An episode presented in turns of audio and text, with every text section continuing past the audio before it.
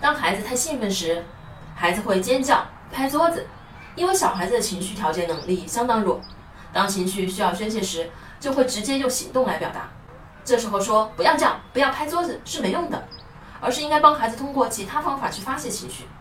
可以把孩子带到户外去跑一跑，或者在家里玩一些消耗能量的游戏。当累了以后，就教会孩子深呼吸去平静身体。孩子捣蛋的时候，大部分是他们缺少爱的时候，他们通过捣蛋来获取父母的关注。其实捣蛋的孩子内心是很脆弱的，他们会质疑父母是不是真的爱自己，所以父母要先观察孩子捣蛋背后的原因，然后再解决问题。叛逆孩子的父母一般都会比较强势，总会用命令的语气要求孩子去做某件事，而孩子和大人对着干的时候，其实就是在找掌控感，他希望能通过其他方面证明自己是强大的。